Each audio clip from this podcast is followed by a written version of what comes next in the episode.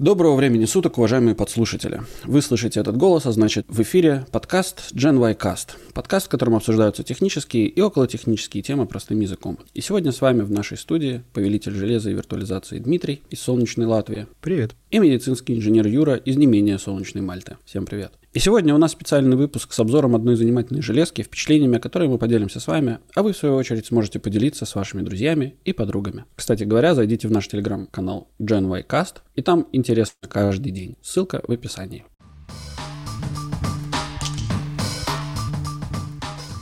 Дима, какую железку ты принес нам сегодня? Я принес нам сегодня ноутбук. Это HP EliteBook X360 1040 G7. Тут надо расшифровать для тех, кто не очень сильно знаком с HP. EliteBook — это бизнес-серия, не самая премиум, не самая простая, это средний бизнес. X360 означает, что это трансформер, он может быть в том числе и планшетом, и становиться домиком. 1040 — это просто модель, G7 — это поколение, это получается новое поколение, вот сейчас G8 должен выйти, G7 на данный момент был самый свежий. Угу. Это такой ноутбук, который для меня был бы кандидатом в отличные ноутбуки таскать с собой. Потому что я, в принципе, очень долго искал какой-нибудь ультрапортабл, который можно было бы совсем-совсем без проблем таскать и не замечать. У меня есть для этого G6, просто EliteBook 830, про который я отдельно потом буду рассказывать. Он весит килограмм, но он довольно лимитирован по своим возможностям. А эта штука, она вроде чуть потяжелее, 1,32 килограмма, но она сильно-сильно круче, как ультрапортабл. Если бы не некоторые «но». Собственно, что это такое? Это вроде на первый взгляд обычный ноутбук, но только можно сделать с ним довольно страшную в первый момент вещь. Я реально первые разы пугался и повернуть ему экран наоборот. То есть вот ты как открываешь ноутбук, Угу. и когда обычный ноутбук останавливается об стопор, ты продолжаешь открывать. Открываешь, открываешь, открываешь до тех пор, пока ты его не сворачиваешь наоборот. И у тебя получается, что экрана сзади клавиатура. Такой планшет с клавиатурой на попе. У меня в первый момент было ощущение, что я реально его сломаю напополам, когда я это делал. Ну, это уж очень непривычно. Угу. Это, кстати говоря, бизнес-вариация. Есть еще такой обычный для про- обычных людей спектр серия, тоже X360. Делает то же самое, но по комплектации она сильно проще. И потому, как она сделана, она более-менее пластиковая, эта штука вся магниевый сплав, так что он такой очень тоненький и легенький. У меня сразу вопрос. Вот ты, когда его складываешь и используешь его, ну, то есть у тебя же клавиатура получается с обратной стороны, Да, ну, а если ты его положишь на коленки, ты не будешь сам себе нажимать кнопочки? она блокируется. Она сразу блокируется. А, она сразу блокируется. Окей, прикольно. То есть Тогда там хорошо. логика такая. У него есть три режима работы, явно задуманных три режима работы. Во-первых, это обычный режим ноутбука, где он ничем существенно не выделяется. Я сейчас, собственно, дальше про него еще расскажу, что там интересно. Но он просто выглядит красиво. У него тоненькие рамочки. Я даже в первый момент подумал, что у него Windows Hello нету, настолько тонкие рамки. Мгм. В принципе, он так весь красиво подрезан. Они явно вдохновлялись формой алмаза ограненного. У него такие красивые э, скошенные грани, и он от этого выглядит намного меньше, чем он есть на самом деле. Второй режим работы — это когда ты его ставишь домиком,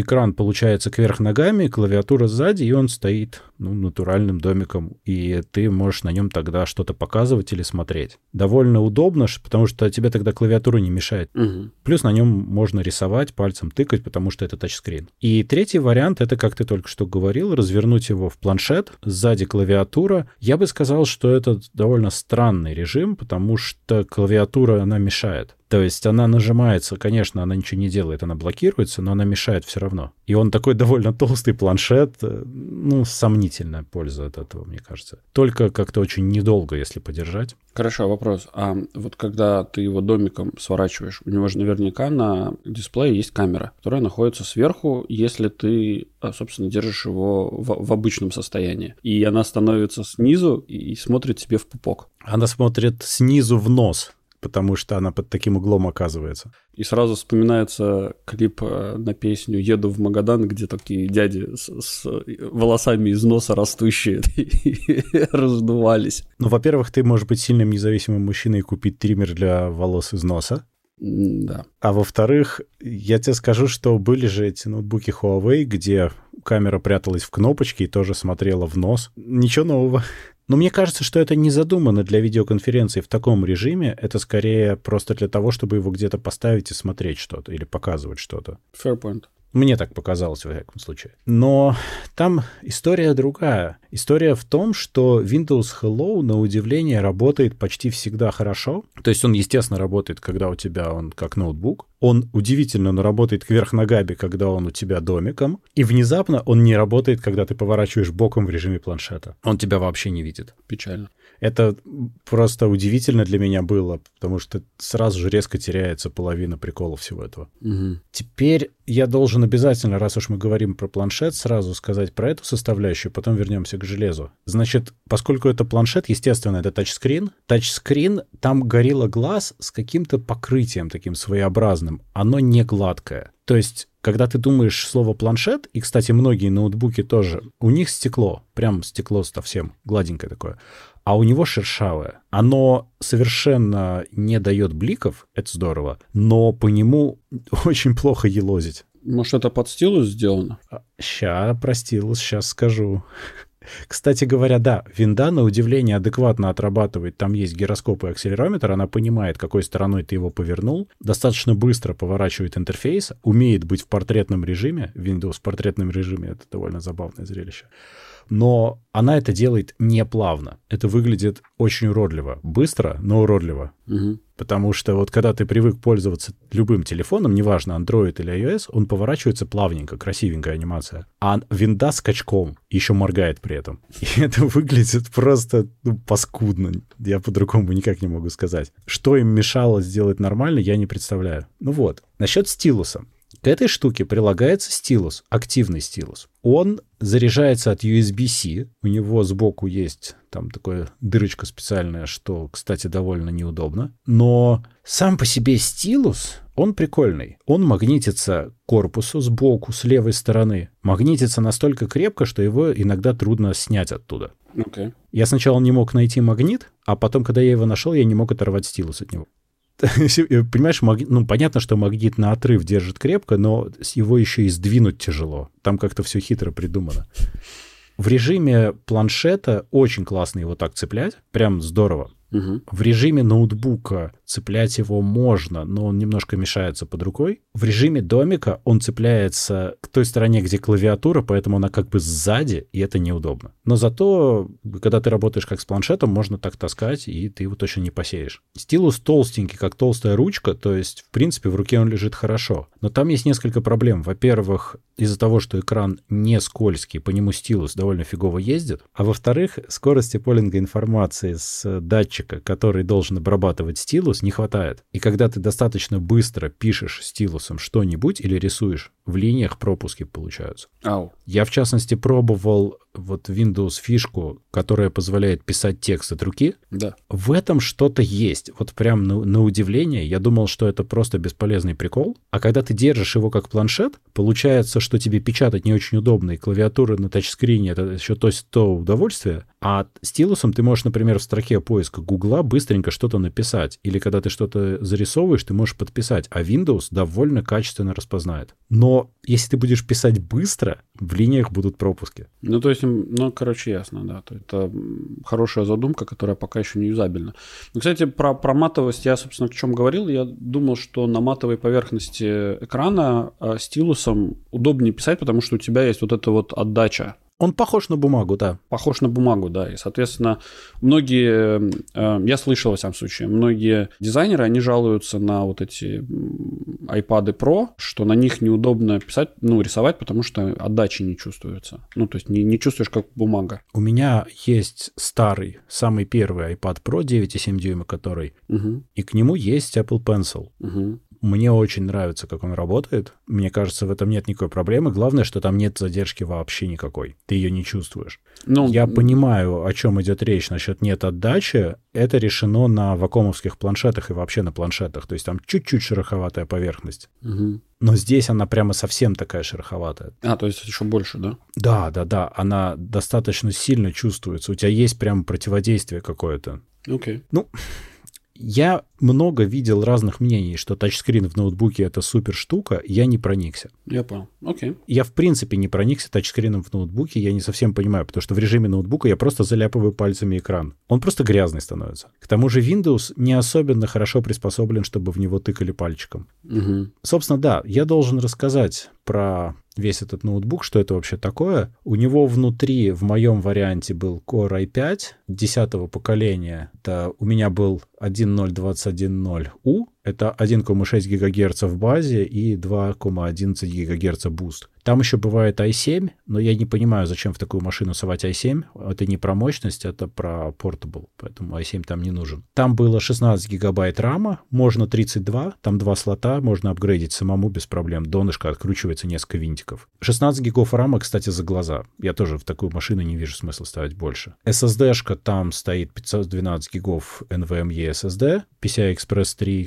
X4. Там один слот M2 можно до 2 терабайт засунуть. 14 дюймов IPS Full HD экран, покрытый Gorilla Glass, как я уже сказал. Gorilla Glass 5, кстати, что важно. То есть он, по идее, довольно крепкий. Покрытия бывают разные, и тут есть прикол. Бывает без какого то ни было покрытия, бывает Sure View, а бывает Bright View. Это HP-шные такие штуки. Bright View — это, соответственно, чтобы просто картинка была чистенькая, а вот Sure View — это ориентированный на privacy. И у меня был как раз такой. Я как раз думал посмотреть, как же это работает. Оказалось плохо. Ну, то, есть как? Оно работает хорошо, только пользоваться плохо. Дело в том, что Sure View, он делает так, что у тебя сильно уменьшаются углы обзора, и ты, когда работаешь сбоку, никто не может подсмотреть, что ты делаешь. Это как вот privacy скрины, которые на мониторы вешают. Что же это получается? Я его когда включил, я смотрю, что-то такие не очень хорошие углы обзора, потом я вспомнил, что он с SureView, думаю, ну нормально, ну, так задумано. Я пропользовался им какое-то время, ну и понял, кстати, что вдвоем, например, на нем смотреть видео неудобно, потому что у обоих будет очень посредственная яркость и картинка,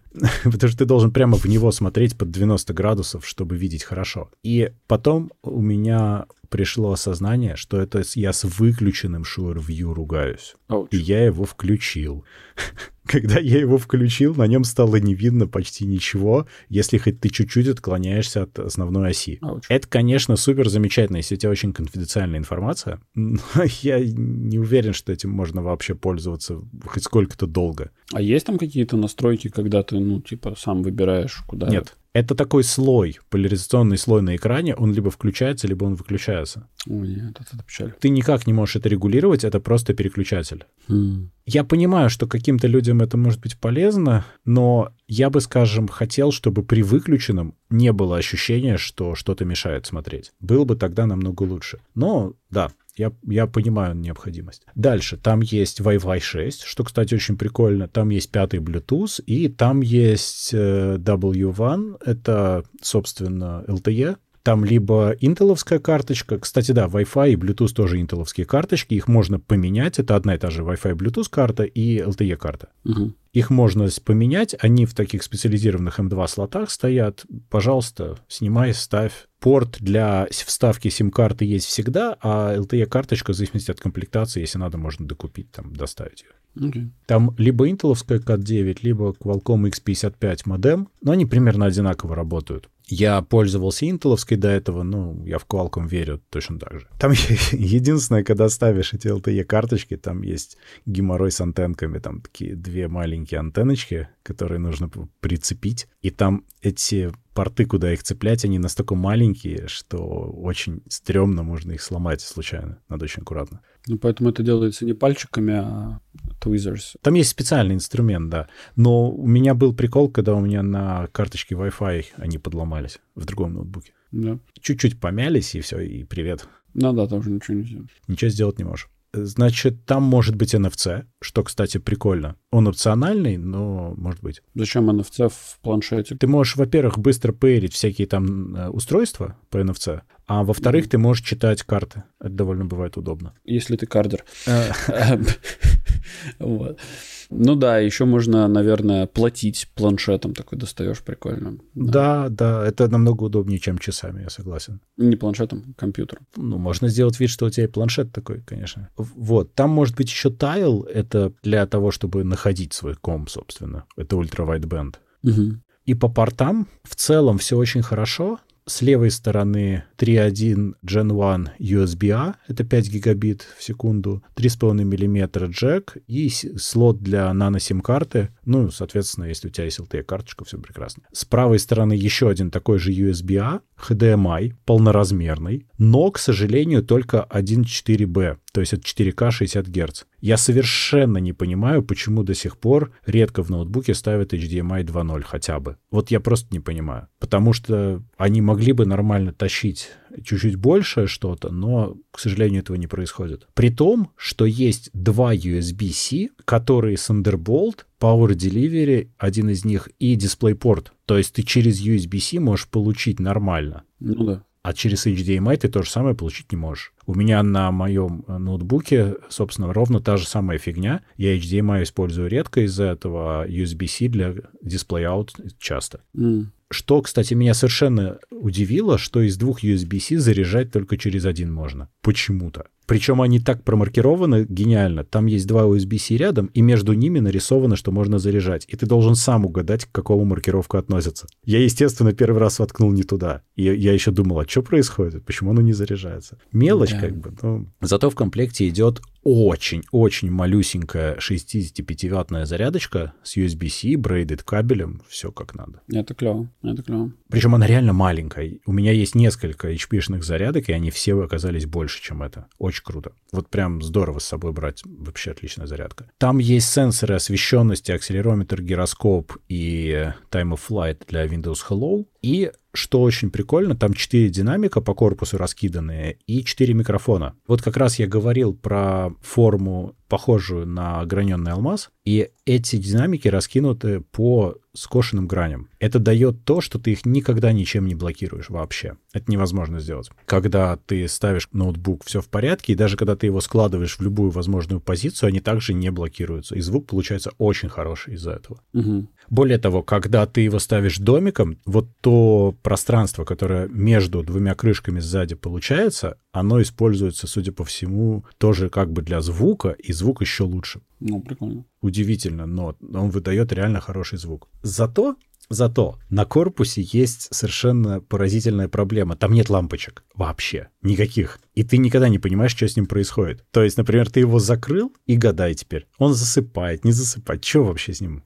Нет способа узнать никакого. М, прикольно. Еще и, и когда камера включается, у тебя тоже, наверное, никакого индикатора нету. Не, когда камера включается, есть. Это у элитбуков есть. Там ага. лампочка загорается. Причем, что обычно, что у элитбуков есть лампочки, а у этого нету. Я не знаю почему. Очень странно. Кстати говоря, еще скошенный корпус дает то, что его очень удобно брать. И в любую позицию разворачивать, сворачивать очень удобно. Но есть у корпуса одна проблема. У него, в отличие от остальных элитбуков, почему-то два два шарнира экрана, то есть у него две петли, а не одна большая длинная. Угу. И из-за того, что две петли, между ними экран прогибается, когда ты его берешь. Okay. То есть я привык, что вот те, тот элитбук, который у меня, можно взять с любой стороны буквально двумя пальцами, и он нигде не скрипит, не гнется. А этот конкретно прогибается и скрипит, и, и хрустит в этом месте. Это какой-то очень странный конструктивный недочет. И страшно. Страшно, да, потому что там экран и шлейфы. Ну да, ну да. Вот как это прям очень страшно.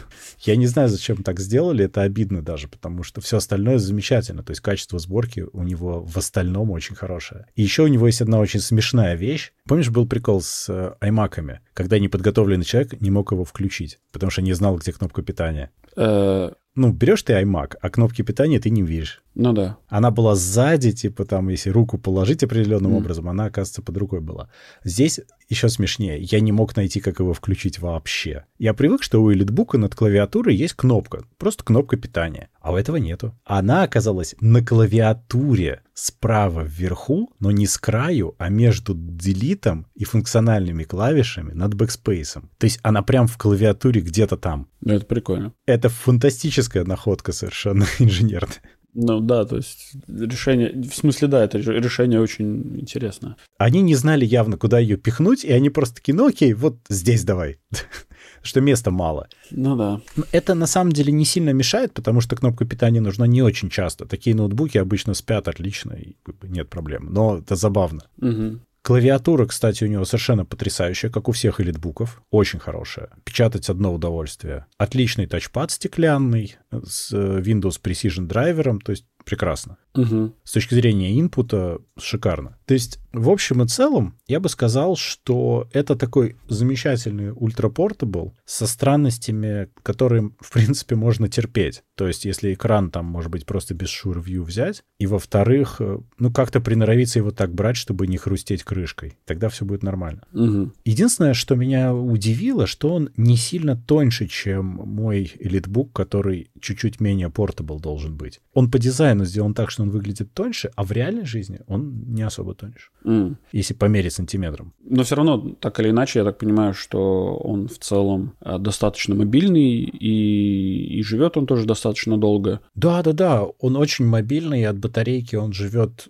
так, что она просто не садится. То есть, ну, часов 10 вообще совершенно спокойно. Ну, Тебе тогда просто зарядку с собой на день брать не обязательно. Ну, Окей. И плюс у него никакого bloatware нету, что очень приятно. Только там пара HP-шных утилит для обновления всех прошивок. Ну, там такой типа HP-шный саппорт ассистент, который тебе ищет все апдейты прошивок и драйверов для HP-шных устройств, которые там стоят, и интеловских. И, во-вторых, у него есть, конечно же, все эти HP-шные, поскольку это элитбук, штуки для там защиты и надежности. Там Sure Start, который держит копию всего, включая твой BIOS в отдельном неперезаписываемом месте, чтобы если что-то кто-то покараптит, все равно твой ноутбук работал. Каждый раз сверяет там на старте. Всякие такие штуки. То есть там много всякого прикольного в этом плане. А, кстати, да, у него есть сканер отпечатка пальца, забыл сказать. Но я про него все время забываю, потому что я им никогда не пользуюсь. Если есть Windows Hello, то тебе не нужен отпечаток пальца никогда. Ну да, ну да. Я, кстати, вот к Windows Hello, когда вот у меня еще его не было, я как-то скептически чуть относился. Потом, когда у меня появился первый ноутбук с этим, я понял, что это настолько великолепно, что я ничего другого просто не хочу. Когда ты просто открываешь ноутбук, он тебя мгновенно узнает. Пока ты понимаешь, что ты его открыл, он уже готов. Да, это, это да. Уф, окей, хорошо. А сколько это было лайка стоит? Ой, эта балалайка довольно дорогая. Она, если я правильно помню, начинается от полутора тысяч и вперед. Потому что это все-таки для каких-то там upper management, Мгм. к сожалению. Для суровых дяденек в костюмах. Да, да. И она так и сдизайнена. То есть вот если ты можешь какой-нибудь э, вот элитбук, который у меня взять там почти в два раза дешевле и получить отличную вещь, которую ты можешь апгрейдить и ну, сделать из нее вообще идеальную конфетку, что я сделал. То есть ты берешь почти в базе и потом потихонечку туда докидываешь там LTE докинул, RAM, там SSD и так далее. Здесь мне кажется, что задумано, что это ультрапортабл, который должен быть более-менее статусным еще ко всему прочему. Выглядит он очень достойно. Клево, клево. И, кстати, я думаю, что он точно настолько же выносливый, насколько остальные литбуки, потому что магниевый сплав и местами алюминий, им, по-моему, можно орехи колоть, он этого не заметит. М, Круто. Хорошо. И- да, вот такая Так и запишем. И какой вердикт Gen Y каста? Вердикт можно брать, но только без SureView, потому что он сильно мешает жить. Я бы себе взял, если честно, если бы я в данный момент искал, и у меня были бы такие деньги вот на такую штуку. Он прикольный, мне понравился, реально понравился. Вот если тебе нужно бегать с ноутбуком много, часто, то вот это отличное решение. Класс. На этом мы с вами прощаемся. Напоминаем, чтобы вы не забывали подписываться на наш подкаст по ссылке в описании или ищите нас на основных подкаст-площадках интернета, таких как Google Подкаст, Apple Подкаст, Яндекс Музыка, Castbox, Spotify и других. Обязательно рассказывайте о нас вашим врагам, друзьям, коллегам и просто людям на улице. Ставьте нам хорошие оценки, а также оставляйте ваши комментарии, критику, предложения, которые будут греть наши сердца всю эту неделю до следующего выхода вашего любимого подкаст-шоу Gen Y Cast. А если вы хотите поддержать этот проект рублем, то вы также можете это сделать, став нашим патроном по ссылке в описании. Сегодня вместе с вами засыпали Дима из Латвии Пока. и Юра с Мальты. Чао-чао.